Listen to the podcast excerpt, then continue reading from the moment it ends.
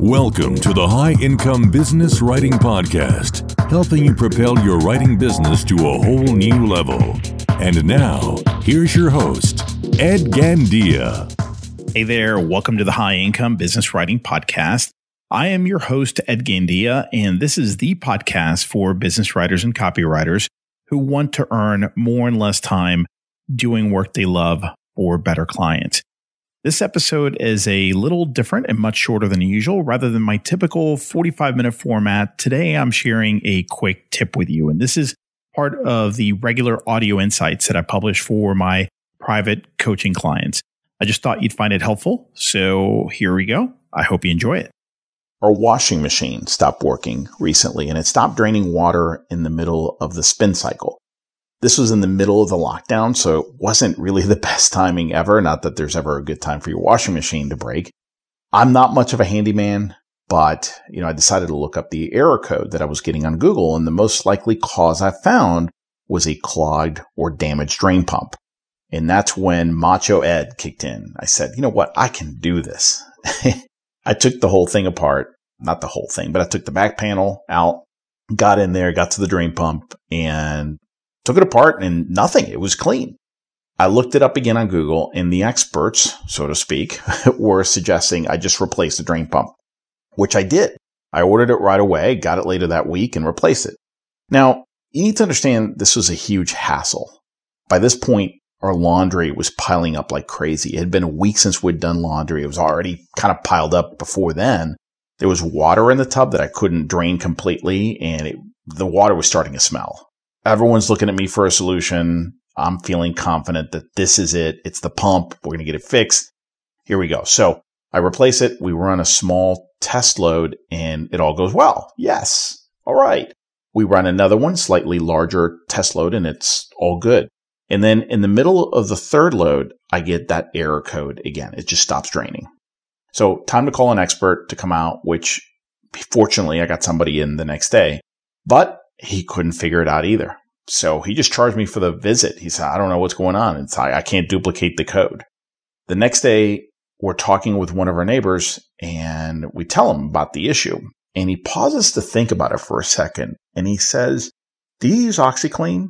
And my wife says she does. So he asks her how much she uses. Apparently, she uses a full scoop for each load. She's, you know, I'm the cook. She does the laundry. so he says, and okay, so you use a full scoop. Do you also use detergent? And she confirmed that she does. He said, okay, try cutting back the OxiClean by half.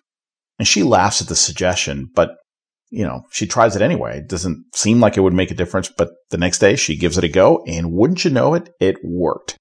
Since she adjusted her mix and reduced the OxiClean, we haven't had this happen once. The machine has worked wonderfully well. Now, my neighbor took all of two seconds to think about the problem and present a potential solution, a solution that worked instantly. So let me ask you, let's say that my neighbor was a content marketing writer or a marketing consultant and I were a client. And say my problem wasn't a washing machine, but rather something about my content marketing approach or strategy or what I'm using that just isn't working right. And after listening to me for a couple of minutes, you gave me an idea or suggestion that worked, whatever work means in the scenario. So I don't want you to think it has something to do with um, top lines results such as generating revenue or generating a sales ready lead or anything like that. Just whatever the right outcome would be. Okay. And you gave me that idea and I got the outcome that I wanted based on implementing, by implementing that idea that you gave me.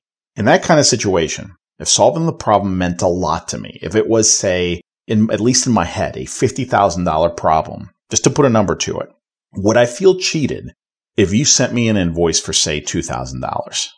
Not at all. Yet that's what we often do. We think too much about time and effort and not enough about our value.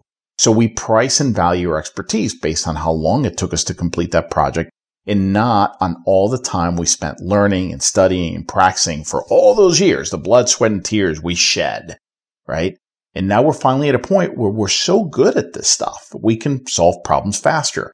We can look for solutions and suggest the right solutions sooner, quicker. We can complete projects faster. We can deliver much more value to clients. What you can do quickly and easily is not the same for everyone. In fact, most people can't do the same. We take it for granted. We devalue what takes us little time or what comes easy to us. It's a natural human thing, but you have to minimize that kind of thinking. How? By continually reminding yourself that time is not the most valuable thing. The most valuable thing is applied knowledge and expertise. The High Income Business Writing Podcast is a production of B2B Business Launcher. Learn more at b2blauncher.com.